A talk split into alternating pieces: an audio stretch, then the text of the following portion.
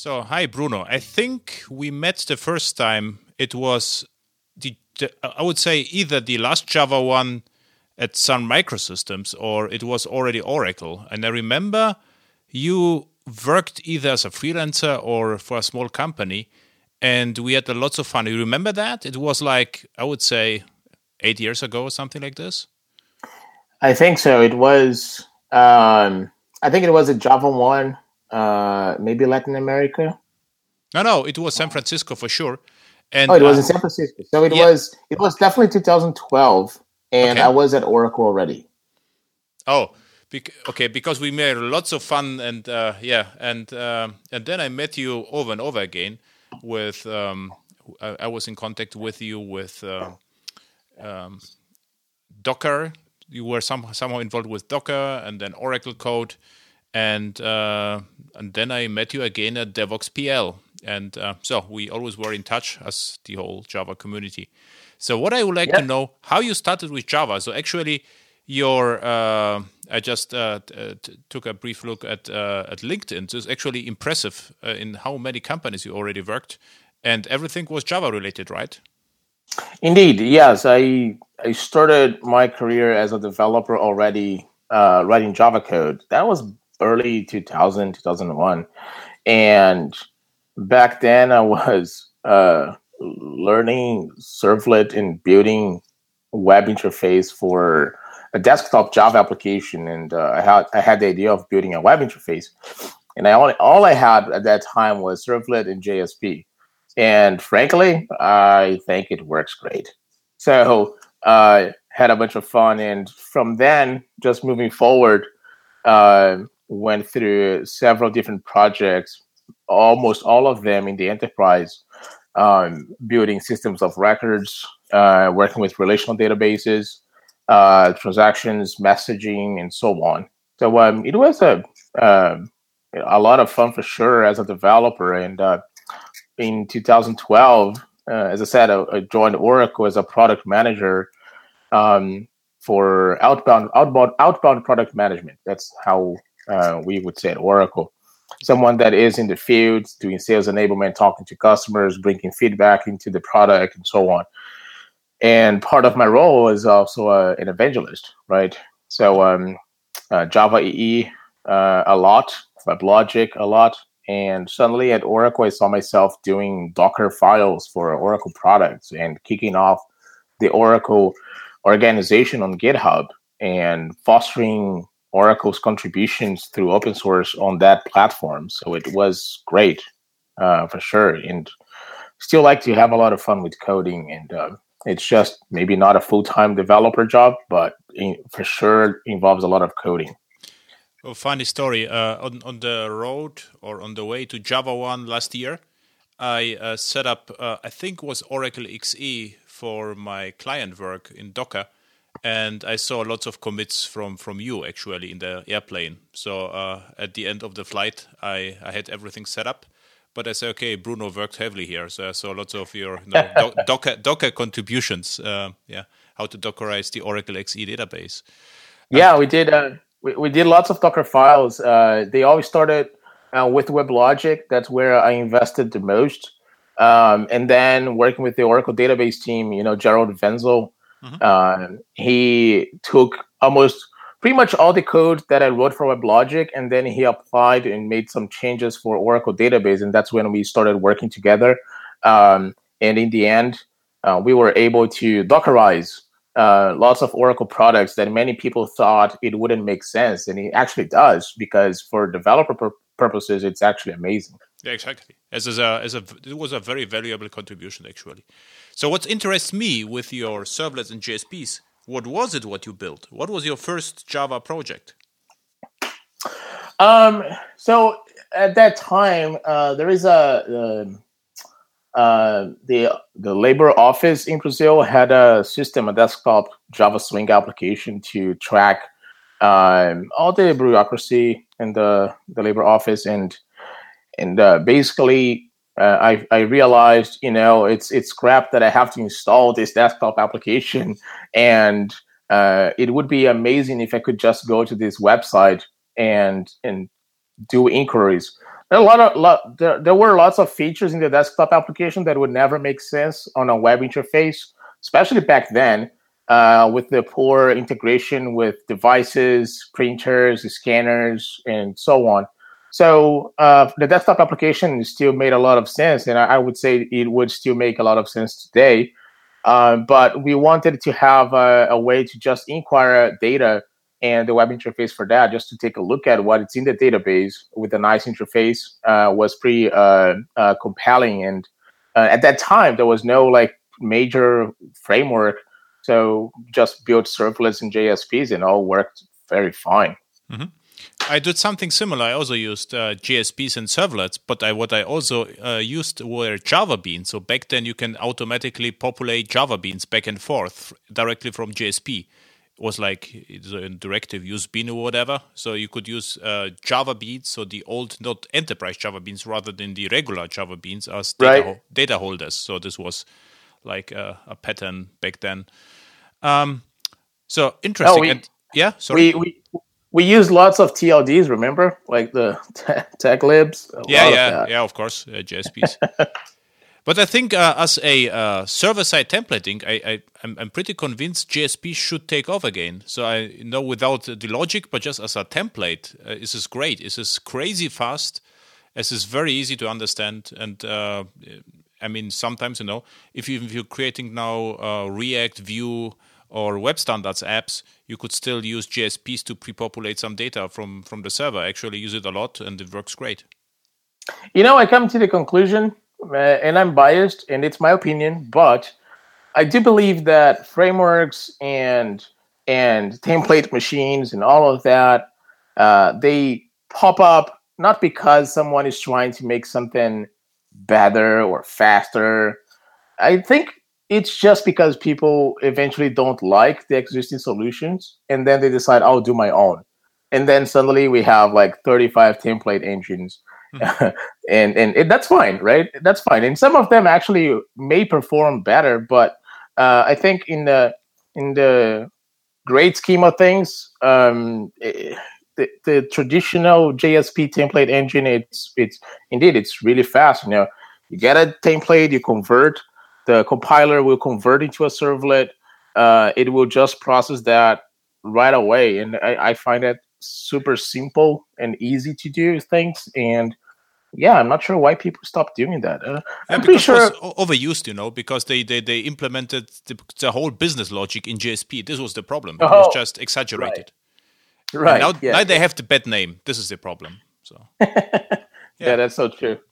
And if you started in the year 2000, which Java version was it? You can remember? JDK 1.2 probably, right? Um, I think it was 1.3 already. Okay. And I think I started in 2001, uh, to okay. be more precise. Yeah. But, but I, am sure I started with uh, with Java 1.3. Okay. Um, I mean, I wish I had uh, an age to be able to write code with Java 1.2 or 1.1, but I was too young. Okay. So I didn't recognize that they are so young. So it's amazing. So I thought I saw that your LinkedIn. It's like you probably started with JD, JDK 01 or something, you know. yeah, almost. almost. And what's interests me because uh, it's always interesting. Why you started with Java at all and not, let's say, PHP? Why Java? Um. Okay. So the reality is, it was not necessarily by choice, not because I wanted to learn Java. Um, at that time, I had the opportunity to work uh, in this project for the labor office as an intern, and I would learn programming. Right, um, that was uh, one of the uh, one of the engineers was actually a teacher uh, at the university, and he was basically teaching Java. He was learning Java and teaching Java at the same time, uh, and he was already way advanced uh, um, in in Java programming language. And I thought, hey man, can you can you teach me this thing? And uh, I would love to help in this project. And and was it necessarily by choice? I think it was more like I saw an opportunity and I took it. And I'm glad that I took it because uh, considering the entire career path that I had, uh, I think that was the smartest choice yeah. Uh, I've ever made. Yeah. Uh, but it's really bad answer, you know. I would expect you would say something. I was fascinated by that, and I was actually I liked the Duke or whatever. And, and now you're saying, okay, I just did it because you know it's I had to. So okay. we should it, cut it out, you know, from our podcast. All right, next next time next time I'll paint it differently for sure. yeah, we should really call the section. Very good. Um, okay, so and um, you are from Brazil, right? Yes, that's yeah. right. So and and and and the people from Brazil have special relation with Java. So it was uh, always noticeable at Java One. So if someone said Brazil, so this was a huge shouting. So they, they they liked I think Java because it was open source and somehow open, right? This is actually the the main I don't know popularity of Java in Brazil. Yeah, there was a there was uh, back then by by the time I think if I remember correctly, it was Bruno Souza exactly. and the, the group of SouJava and some some engineers at some of the banks in Brazil who were using Java heavily.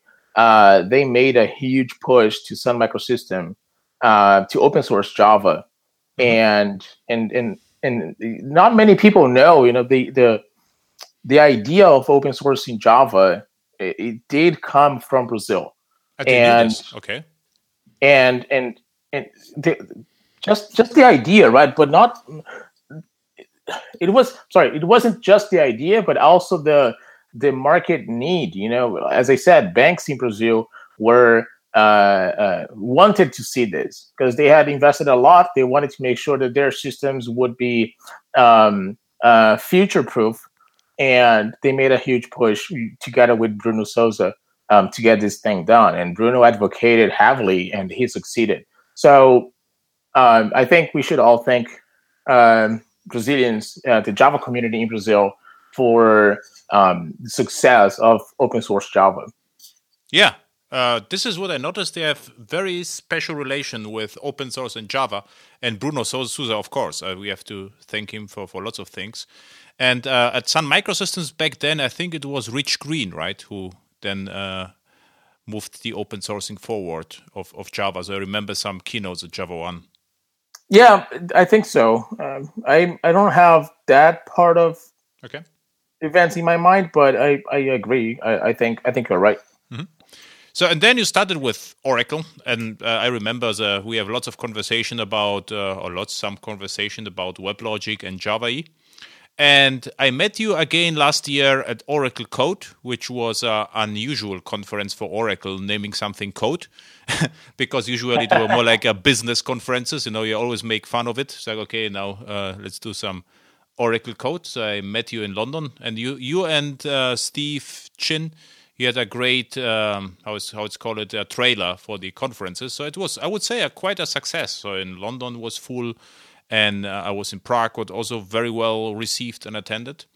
And then surprisingly, or unsurprisingly, you end up, yeah, I, I, I, tell you why. Unsurprisingly, you uh, you started at um, Microsoft, um, and I actually was not surprised at all, and I can tell you why before you say anything. So for me, uh, is Microsoft right now very similar how Sun was, I would say, at the beginning of Java. It's like uh, the open company with lots of open source movement and, and experimentations and you know Visual Studio Code and Java in the clouds and Java evangelist at Microsoft. This is from the outside outside a point of view. This is my perception of Microsoft right now.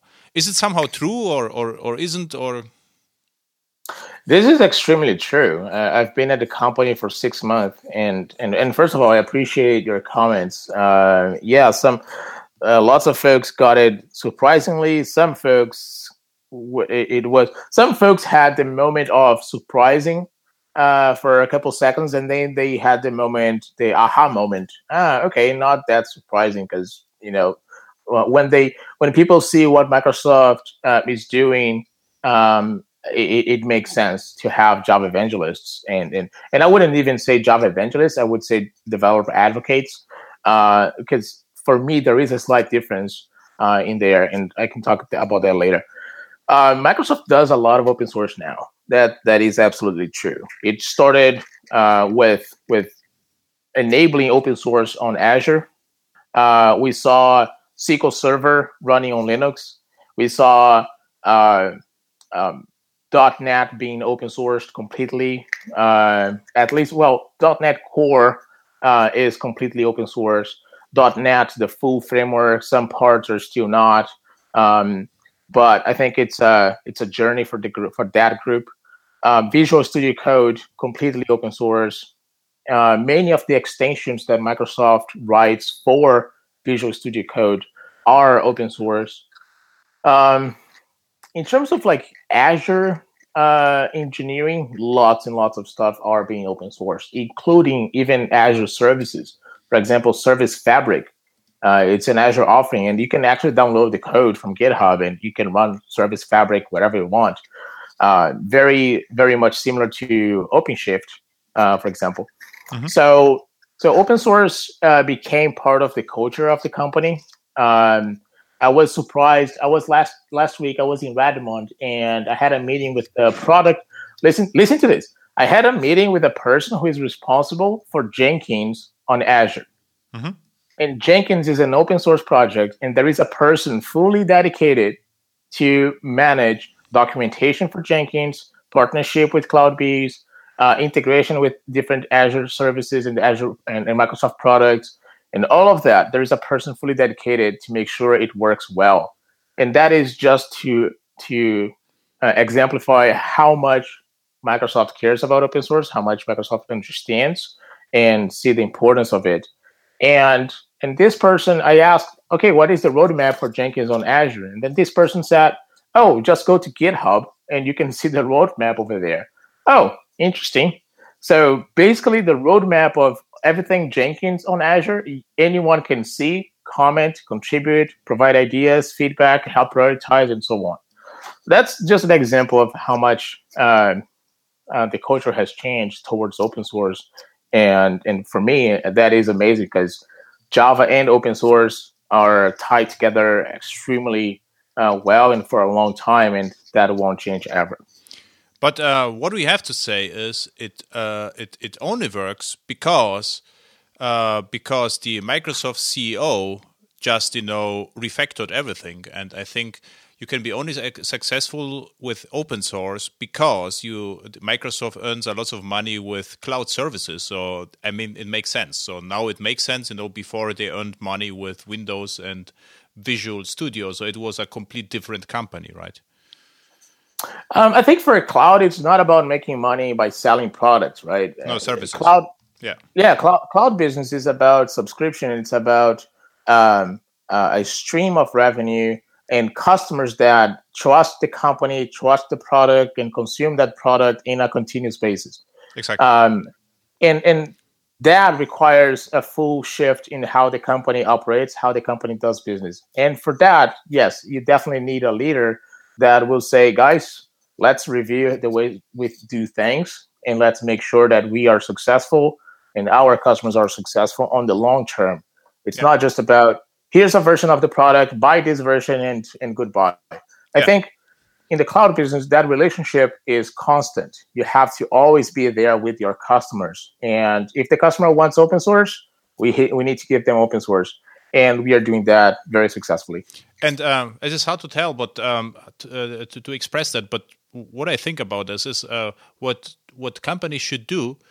They um, the clients should be dependent on Microsoft services without being dependent on them. So you should be dependent on the quality of the uh, of cloud services, but not depending on the APIs, for instance. And this is why I think this is the way to go. You know, to to be as as, as open as possible and uh, the higher quality the better because if you deliver good service the, the, the clients will, will just stay with you and you will earn your money so there's actually no need to introduce proprietary stuff you know just to make your clients depending on your on, on, on, on your um, on your products and as you say in long term such a thing could win and this reminds me again with the whole, you know, Java and Java E strategy. But the difference is back then, Sun didn't have any, you know, services in their clouds. They had the grid, but they were not able to sell it. So this was the problem.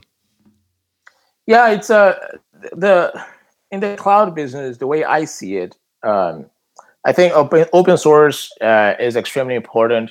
Open standards are nice, but if you don't have an open source implementation, what's the point of having an open standard? Yeah. Um, So it, it, it needs a balance. But eventually, companies, uh, and not, not only Microsoft, uh, but cloud vendors will eventually come up with services that are not easily exchangeable, not because they want not to be, but because the nature of the service does not allow. And in those services, I think there is still an opportunity for customers to take advantage, but not necessarily uh, be extremely locked in. And if the service provides value, that's great. Uh, if not, well, that's just business. And eventually, as as the investments progress, I think um, there is always an opportunity to take something and make it open source. The reason I'm saying this is because, well, the reality is there are some services that are not based on open source. There are some services that don't have its engine open sourced, and not only on Microsoft, but all the cloud vendors uh, suffer from this. But I think eventually customers will realize, uh, and the vendors will realize, open source is important, and and it's just a matter of time. So I, I am very positive about it, and I agree with you. Uh, the customers uh, will always prefer to invest in technologies that they can trust the vendor based on the quality, on the customer service, maybe on the price, maybe on the price, and and and and, for sure the ecosystem and integrations that that vendor provides on top of that open source technology. And if trust. Vendor, and, and trust. trust. Yeah, trust Ab- is very important. Absolutely, and trust. So if those checkpoints are marked, I think that vendor is successful. The customers of that vendor will be successful, and and the industry will thrive um, as we always uh, want it to be. How long you are at Microsoft? Half a year. Half year. That's right. Six months. Yeah, this is remarkable because uh, I have now an email from you. This is uh, April the twenty third with a one liner Hi, Microsoft would like to join the Jakarta E working group as a participant member. Best regards, Bruno Borges. yes, that is right. Cool. Was, was like it your idea?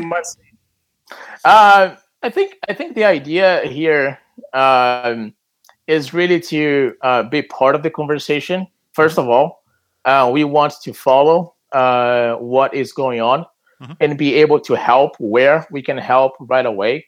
So for Jakarta EE, uh, initially we have uh, one person from our marketing group uh, in the marketing in the marketing committee of Jakarta EE to help uh, drive uh, that effort, the message out. But not just that, on the engineering side, we are in conversation with in conversations with uh, some of the vendors um, in trying to identify ways that we can contribute even further um, to ensure two things. One, Jakarta EE is successful, and two, Jakarta EE is successful on Azure.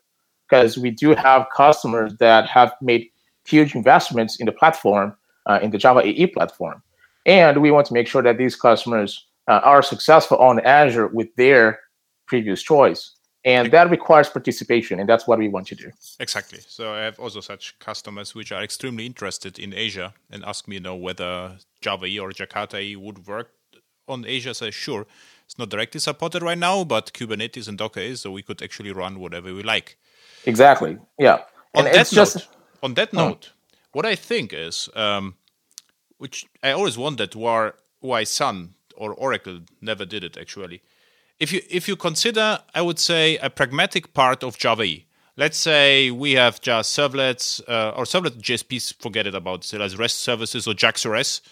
JAX-RS, let's say CDI, some transactions, not to mention EJBs. I would put EJBs, but if you don't like, then don't use EJBs. You could do a little bit CDI. JPA probably not always necessary, but you have, I think, Cosmos DB and you have even JDBC drivers, or you could even use uh, JPA. And what you could do then is um, you could make the application server invisible. Let's say we have like, you know, Azure service, and behind the scenes you would get TomEE, Payara, or whatever. And um, then I would just ship a war and uh, then you care about you know running the application so it's like you know like openshift or fabric in the cloud and this is not far, not far away from function as a service, right? So the only difference to me is that the function as a service is just one endpoint and not five. And um, I think this should fly. I mean, um, this is a little bit problematic with developers because this would be the most boring technology ever because you just focus on business logic and there were no way to experiments. But to get something done, this could be a good idea, right? Um, it is a great idea. Uh, I think in the even from the beginning, or not necessarily from the beginning, but uh, when when Java EE became extremely popular, uh, we always had these wish of writing some piece of Java EE code and just deploy anywhere. And and at that time, uh, most developers didn't have access to application servers. They would just ship the WAR file or the ER file to someone that would eventually deploy that. So I could say that people were already doing serverless uh, development at that time because here's my code, just run it, right? Exactly. That was, exactly. Yeah. Uh, the model, but um, I think I think Java EE as a platform, and, and that's where I hope Jakarta EE uh, fixes. There there are too many blank spaces in the specifications and the way the runtimes are implemented, uh, and and just and, and I'm talking only about the runtime. Um, if if we think close to uh, if you, if we look closely to how developers work with Java EE, the developer experience is very different between the different implementations. Uh, Maven plugins are not consistent. IDE support is not consistent. Uh, templates and so on. Um, I think I think there's a lot of uh, space for normalizing how people do Java EE or hopefully in the future Jakarta EE development. Um, tooling support, making sure that my runtime uh, differentiates with the other runtime, with the competitor runtime, based on the same criteria that we established uh, just minutes ago on cloud services, um, based on quality, trust, uh, customer service, and not necessarily on features. I think if Jakarta EE can succeed on that, I think it will thrive even as a serverless platform for Java uh, applications. Um, I think my point is there is a there is a lot of opportunity for Jakarta EE to become that, um, and I think it's already possible today. If we look at microprofile and how uh, people can deploy microprofile applications, I think it's doable. Uh, just requires someone to step up and you know build something uh, using the existing technologies, and then maybe innovate on top of that.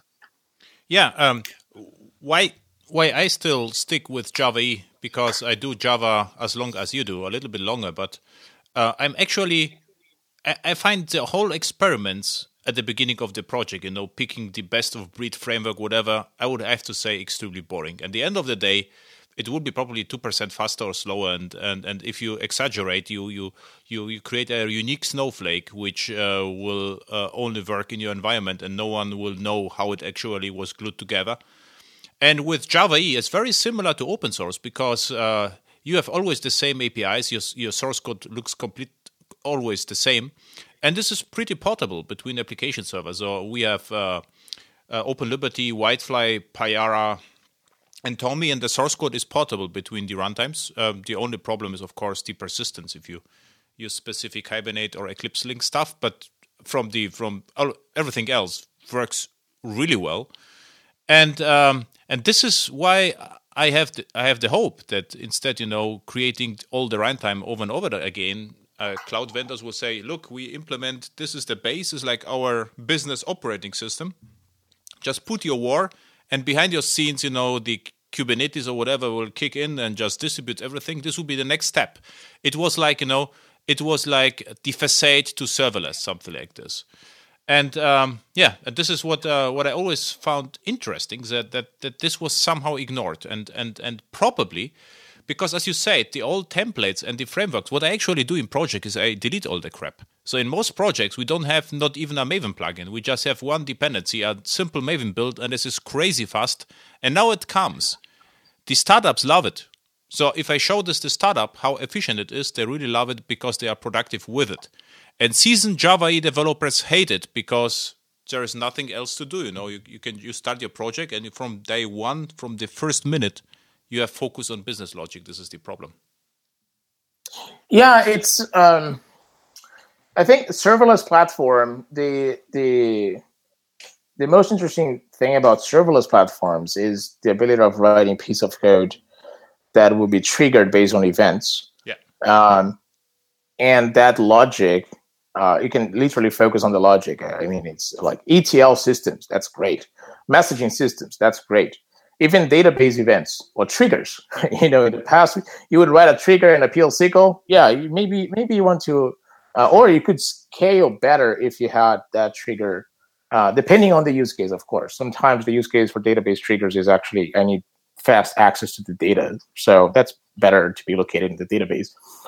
But if if the, the companies want to standardize or just want to focus the key use cases to a serverless platform, that that model is extremely fascinating, um, and it scales really well, not just technically but economically. Um, for Java EE, for Jakarta EE, the model is there already. I think it's just the uh, I think what's what's lacking and what what was always lacking in the Java EE platform was proper marketing and messaging. Yeah. Uh, the capabilities of the platform, what could be done with it, and in in in in the productization of the platform how how to shape the platform in a way that people can see huh this is an interesting technology this is an interesting product that i can actually invest and implement this this this and this use case. So maybe maybe jakarta now is the best place to deliver that message and i'm happy that we have a person in marketing uh, contributing to it and uh, i'll i'll make sure that i'm i have a close look on that Cool. And uh, even Jakarta and Microprofile, they're a little bit independent, but I have even more hope with Microprofile because they are extremely fast. They delivered uh, four releases in 2017, and they do really pragmatic stuff like you know liveness uh, and and readiness probes with health metrics and uh, configuration, Open API for Swagger, and and I ignored Microprofile for a long time until I saw this was actually interesting that Payara 5, the stock server, and OpenLiberty, they are shipping the Java 8 stuff plus microprofile, which is great. So what it actually means, you can use you know, the Java E8 basic stuff plus the microprofile goodness without, you know, being forced to use complete different runtime. Huh. This is this is this what I do, and this just takes off. So if you have Java 8 app, let's say CRUD, you put a metered annotation, a single annotation on a method, and you get uh, and you get uh, Prometheus integration for free. So if you are running on um, OpenShift or your uh, Microsoft Fabric, and uh, you can configure your system with uh, environment entries, you say config property name, and you are configured. So this is this is e- extremely productive. And the cool story is for clouds because uh, we have a Docker-like environments, the wars which we ship are tiny.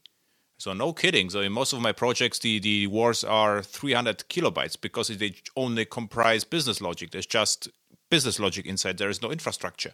So you know, pushing this to the clouds is extremely fast because in the d- private Docker registry in the clouds, we already have the runtime. So this is our runtime, but we just you know push it every three months. And what we are shipping 50 times a day is a tiny war, which is crazy fast. This is actually the most productive environment I saw per accident because we have the deployment model. You know, you know what would be super cool to see, uh, like a, a bandwidth benchmark. How much bandwidth does it cost to ship microprofile applications in a cloud environment? Fair, but still, uh, let's say we do 50 deployments per day, or even about 48 deployments per day, every uh, a deployment every 30 minutes. And how much bandwidth does that cost? Considering the the runtime image is already on the registry, but you have to build your project and then ship that to your pipeline and then to production. How much bandwidth does that cost compared? Maybe not necessarily. Uh, maybe we don't need to compare, but uh, with traditional Java EE um, um, Docker images where the runtime goes with the image every time versus uh, taking advantage of the existing image, the, the base image on the registry. I think that comparison would be interesting because you could also compare that with other technologies, but I think the point make, being made here is but, what is the best practice for yeah. uh, deploying applications in a Docker environment? Actually, what all cloud native projects we did it that way that the uh, runtime was already in the clouds and we just always ship just the war. Um, on my blog, there's an interview with uh, startup managing taxi companies with ThinWars and Java E. Like uh, one of my, my, attendees created something aside, and I asked him about the size, and it says five megs is the whole war with Vaadin and, the, and, and the UI, which it doesn't actually count. But around 800k of the total size is my code. So the business logic comprises 800k. So if this would be a, no, a JavaScript app, the war would be 800k and I have interviews with uh, banks. There's around 300k. So usually my war is way smaller than one meg, and if you push it 50 times a day, so you push at most 40 megs, and this is crazy fast. So I, I don't even care about the bandwidth. What I care about is the developer experience, because I say Docker push, and this is I, I did the experiments with Oracle Cloud and with Amazon Cloud, and I will do it with Azure if you like. Um, we can we can prepare something.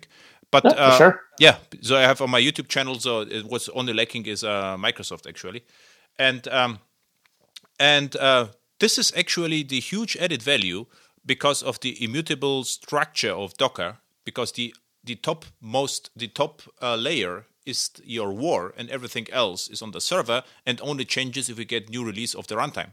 And if the runtime would would you know uh, be already on Azure let's say you will you will commit to a Java 8 runtime, let's say TomEE, Payara, or whatever, Open Liberty, then there will be nothing more to to to update. And this is what I'm talking about. This is like you know serverless on steroids. Hmm. I actually compared it with different platforms, with different uh, serverless platforms, and there were a way this, the, the the the function on that platform was way larger than the entire war of my Java app. Do you when when you push your application? So here's here's a question for you. Yes. When when you when you have to build the application, the Docker image from your Jenkins environment, for example, that that image needs to be based on the image that is in the registry, right? So yes, and we have um, the the registry is layered so the first image is this operating system in Java. Then the application server inherits from the top image. And my project specific configuration inherits from the application server image.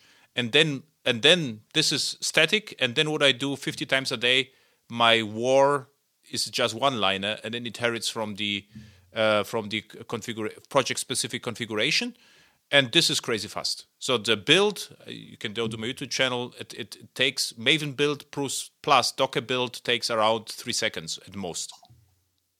And and and I assume that in the in the build machine, uh, you have uh, that layer already downloaded, right? So you don't you yeah. don't need to spend that time every time. So no. interesting.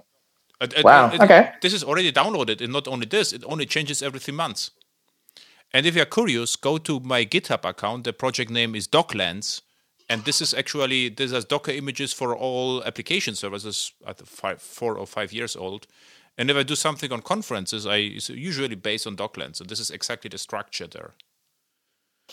I think I, I think I've seen this project before. Yeah, I think I contributed even to it on the WebLogic stuff. Yeah, exactly. So I tested your WebLogic image exactly. Ah, interesting. Yeah. How how how we went full cycle here. Yeah, perfect. So this is because we prepared. You know, this is the hours of preparation paid off before the podcast. you know, yeah, that's the that's the interesting thing about these industries. Sometimes we do things because we think, oh, this is cool, this and and this will help me with this particular use case. But then suddenly that becomes the foundation for many other ideas.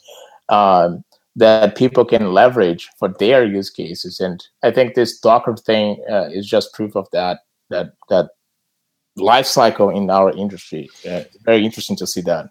And, and therefore, I, I, never saw the point, and I don't understand Uber jars, super jars, or whatever to call it. Uh, in, in my eyes, in cloud environment, they do not make any sense because you're building 50 times a day the whole runtime plus plus the business logic also only a fraction changes. So it doesn't make any sense to me. But no one could explain why. But um, yeah, I got one explanation and Devoxx in Antwerp.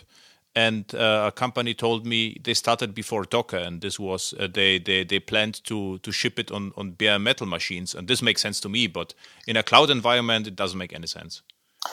Yeah, it's uh, even in the past, right? I mean, uh, technically, um, um, you could still do uh, the the the thing that you have here with the layered images. In the past, you could still do that with versionized uh, class path folders. Uh, you could you could literally. I, I've seen this. You would go into a server and you would see like like instead of Docker image version X, you would have a class path folder version X, and then people would ship the jar file with only the application code, and then uh, on the on the shell script, uh, you would have this metadata. It'd say like, okay, my application, my jar file, which is like 30k, um, and to run this application, it requires it has a dependency on this class path folder version X. Yes.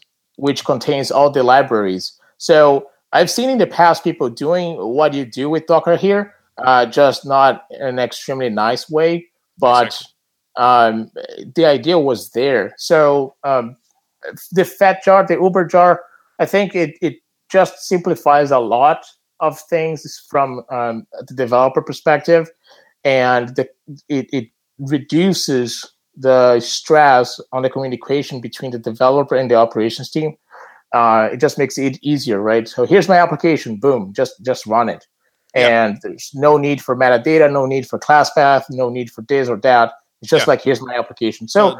So the Docker it, container for me is like, you know, the Docker image is like the ultimate ear. No one cares what's inside. I'm just using application servers because they are small and extremely productive and no one cares what's inside. So this is the yeah, difference. Yeah, that that makes total sense, you know. And uh, I think even for the projects that advocate for the Uber jar, I think there is an opportunity for them to to um, to implement the same concept, you know, based on, for example, based on the POM file of a Maven project on the dependencies, you you ship a, you build a, a base Docker image uh, with that dependency tree, and then you release your jar file that does not contain all the libraries. I think it's doable, uh, just requires some effort. But there is another benefit of Java E.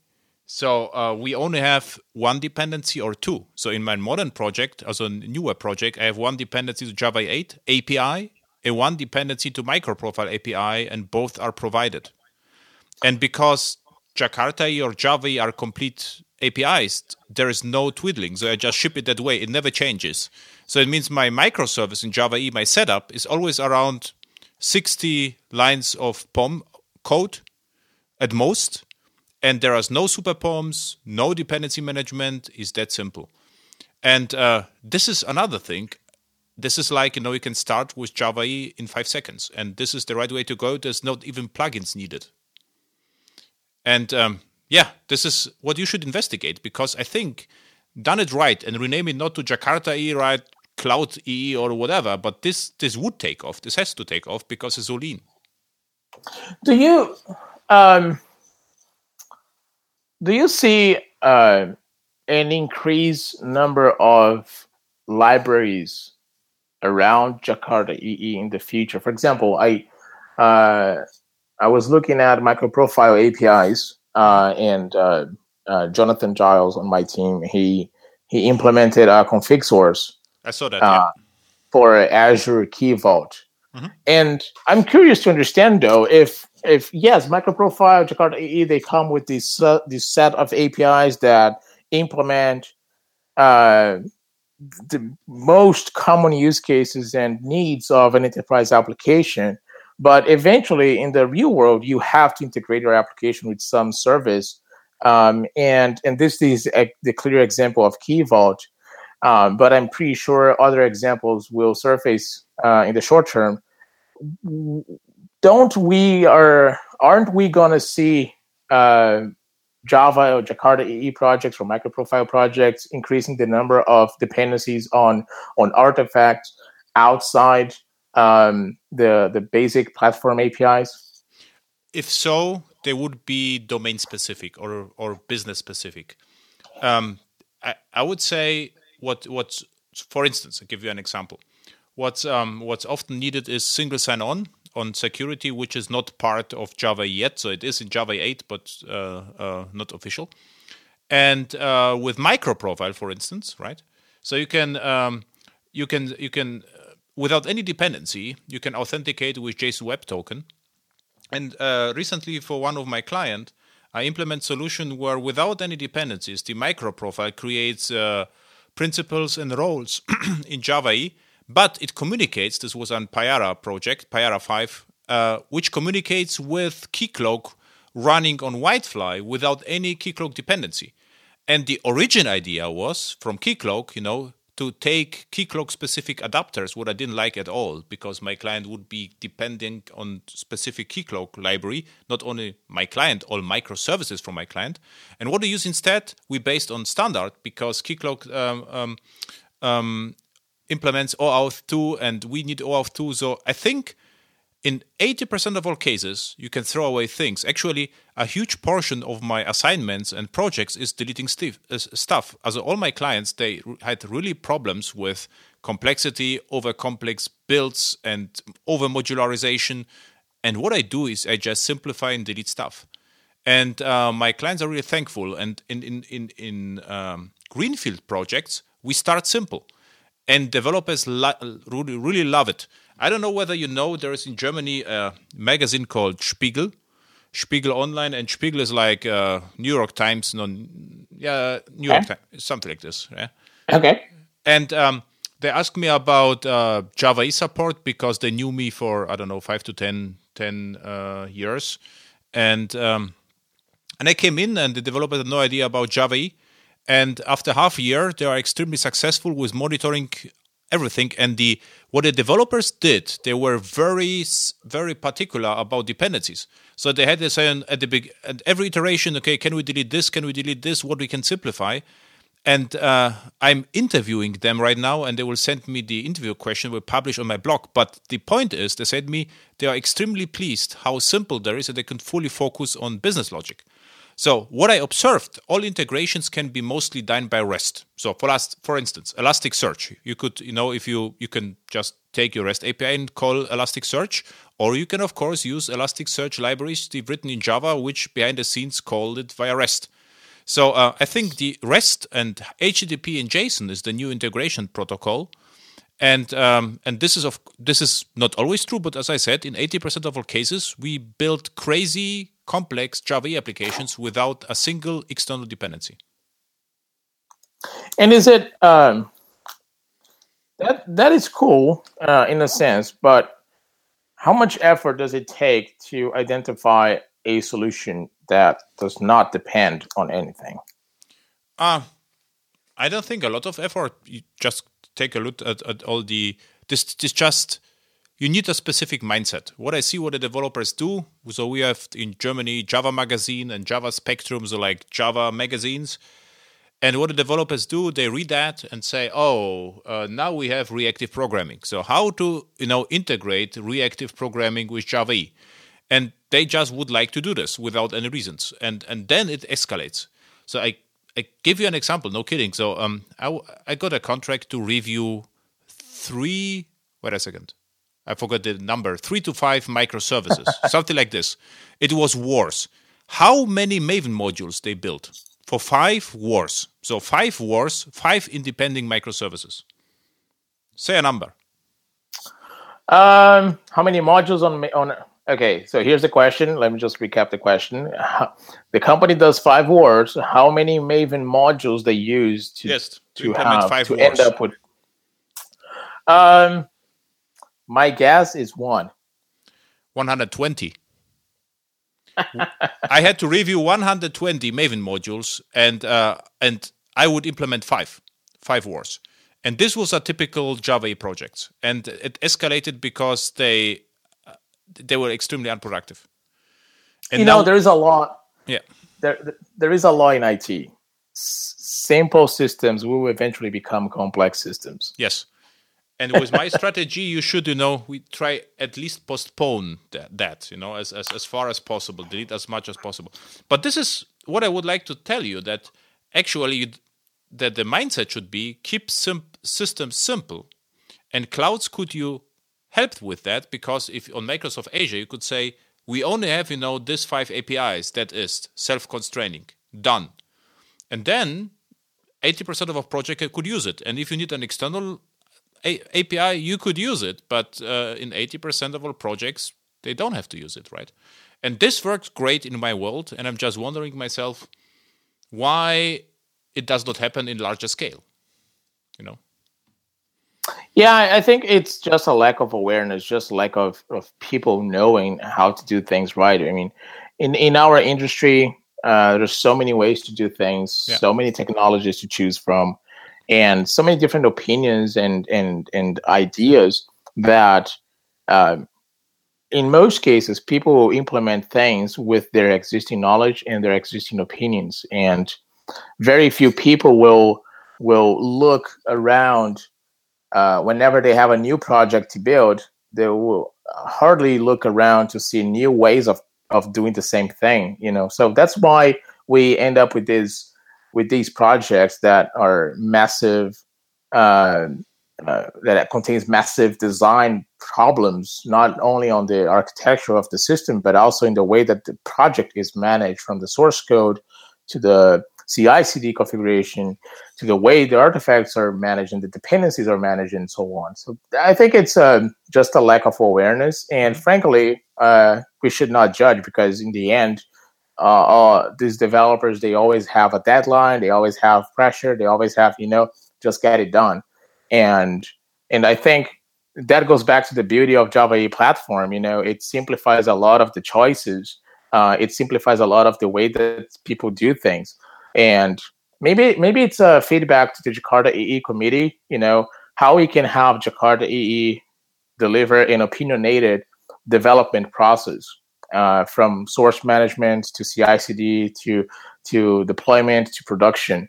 Uh, how can we have a consistent story, a consistent message in that flow that works with any uh, implementation of the platform? Um, and, and I go back goes back to the example of the Maven plugins. You know, how can we have Maven plugins that are consistent? You know what I would love to see? One single Maven plugin where the implementation of the, the API uh, is a configuration of the Maven plugin. Instead of using different plugins based on implementation, I just want to use a Jakarta EE plugin, and then I would choose my implementation. So I think I, I think the the platform continues to have this opportunity, and I think we should all take it. What What is your next mission at Microsoft? So what are you doing right now, and what do you plan to do? Um. So in the short term, we are, you know, it's uh, it's conference season, right? It's like September, October, November. It's conference season, especially in Europe, and uh, we we have some engagements to do.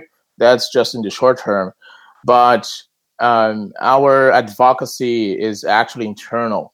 Uh, it's making sure that the Azure service teams deliver uh, an excellent uh, platform for Java developers. Um, Azure has uh, a great story with any developer um, in any operating system. You know, pretty much half of the VMs on Azure are Linux based, and and as we as we know, Java developers prefer to run server side applications on Linux environments, which is totally fair. And and I see there an opportunity to to share that message broadly, and that is part of our story. Okay. For for the advocacy, uh, there are some items like uh, ensure uh, we want to ensure that the Java SDKs of Azure services are consistent, are well produced, uh, well documented, available on Maven Central, available on GitHub, um, and so on, and also that they work together when you combine them in one single project. Because uh, the, the worst thing that could happen is having two Java SDKs with different versions of Log4j. So yeah. we want to make sure that the dependency tree of, of the SDKs are also consistent, uh, is also consistent. Um, for some services that we provide runtime, Java runtime, there are two of them right now. One is uh, Azure Functions, our serverless platform. So um, you bring uh, your jar file, and we uh, spin up a JVM for you um, as part of our serverless runtime, and we choose which JVM. And I think right now we we are using Azul Systems JVM. Mm-hmm. Uh, I think it's Zulu. Um, the other service that we have that comes with the Java runtime is Azure App Service. So again, you simply ship your WAR file or jar file, and we run the we provide the runtime, and you can choose which runtime you want to you want to play. It's a you have the choices of Oracle JDK 8, you have Azul Systems JDK 8, and I think there is Java 7 as well um, from both options from both vendors. And on top of that, uh, if you need a web uh, servlet container, uh, we provide Tomcat and I think Jetty. So you can also you can also choose that. We are still working on on evaluating Jakarta EE uh, and Java EE runtimes and also microprofile runtimes. As I understand, microprofile is not exactly Tomcat, so it does implement other APIs that a servlet container does not. So um, we are looking into that as well. Yeah, take a look at Payara 5 stock you don't even have to look at uh, micro. It has uh, Java 8 and micro profile and Open Liberty. It's also interesting. And because you have Tomcat, there is a TomEE, which is just a war in a Tomcat, and you get a Java EE 7 plus support. Yeah, we are evaluating all the uh, the, the, the core options. Uh, we are um, we are. That's why i have been blogging uh, about Payara uh, as a, an option for microprofile implementation because we are evaluating that. Uh, we have done evaluations uh, with TomEE uh, and Open Liberty uh, still in the queue, but I think once we, we, we, find one that satisfies, we might stop there uh, because you know time is not forever. Yeah. you know, we cannot spend time forever in, in doing this work. Um, and I hope I hope we can um, share more details uh, either later this year or early next year uh, on on supporting this new um, enterprise um, environments. Yeah, this would be nice, and um, I would like really to evaluate that to push something to you know to give you a feedback whether it is fast enough and you know productive enough. Yeah, I mean it's today you already can run right. You, uh, as you said in the beginning, you can you can bring uh, Docker containers to Kubernetes. Uh, we have a service that we like to say it's a serverless Docker environment. Mm-hmm. Uh, it's called Azure Container Instances, and basically, basically it's a it's a it's a cloud version of Docker Run.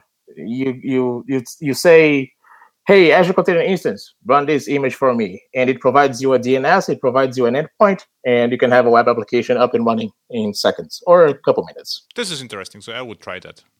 Yeah, it's, it's yeah, it's super cool. You should definitely try it. Uh, there is a, an article uh, I'll share with you, and maybe you can link from this podcast. Yeah, yeah. Um, uh, two articles that um, push Docker image using microprofile applications to Azure in two different ways. One is on top of Azure App Service that supports custom Docker images um, on top of the the provided runtimes that I mentioned before.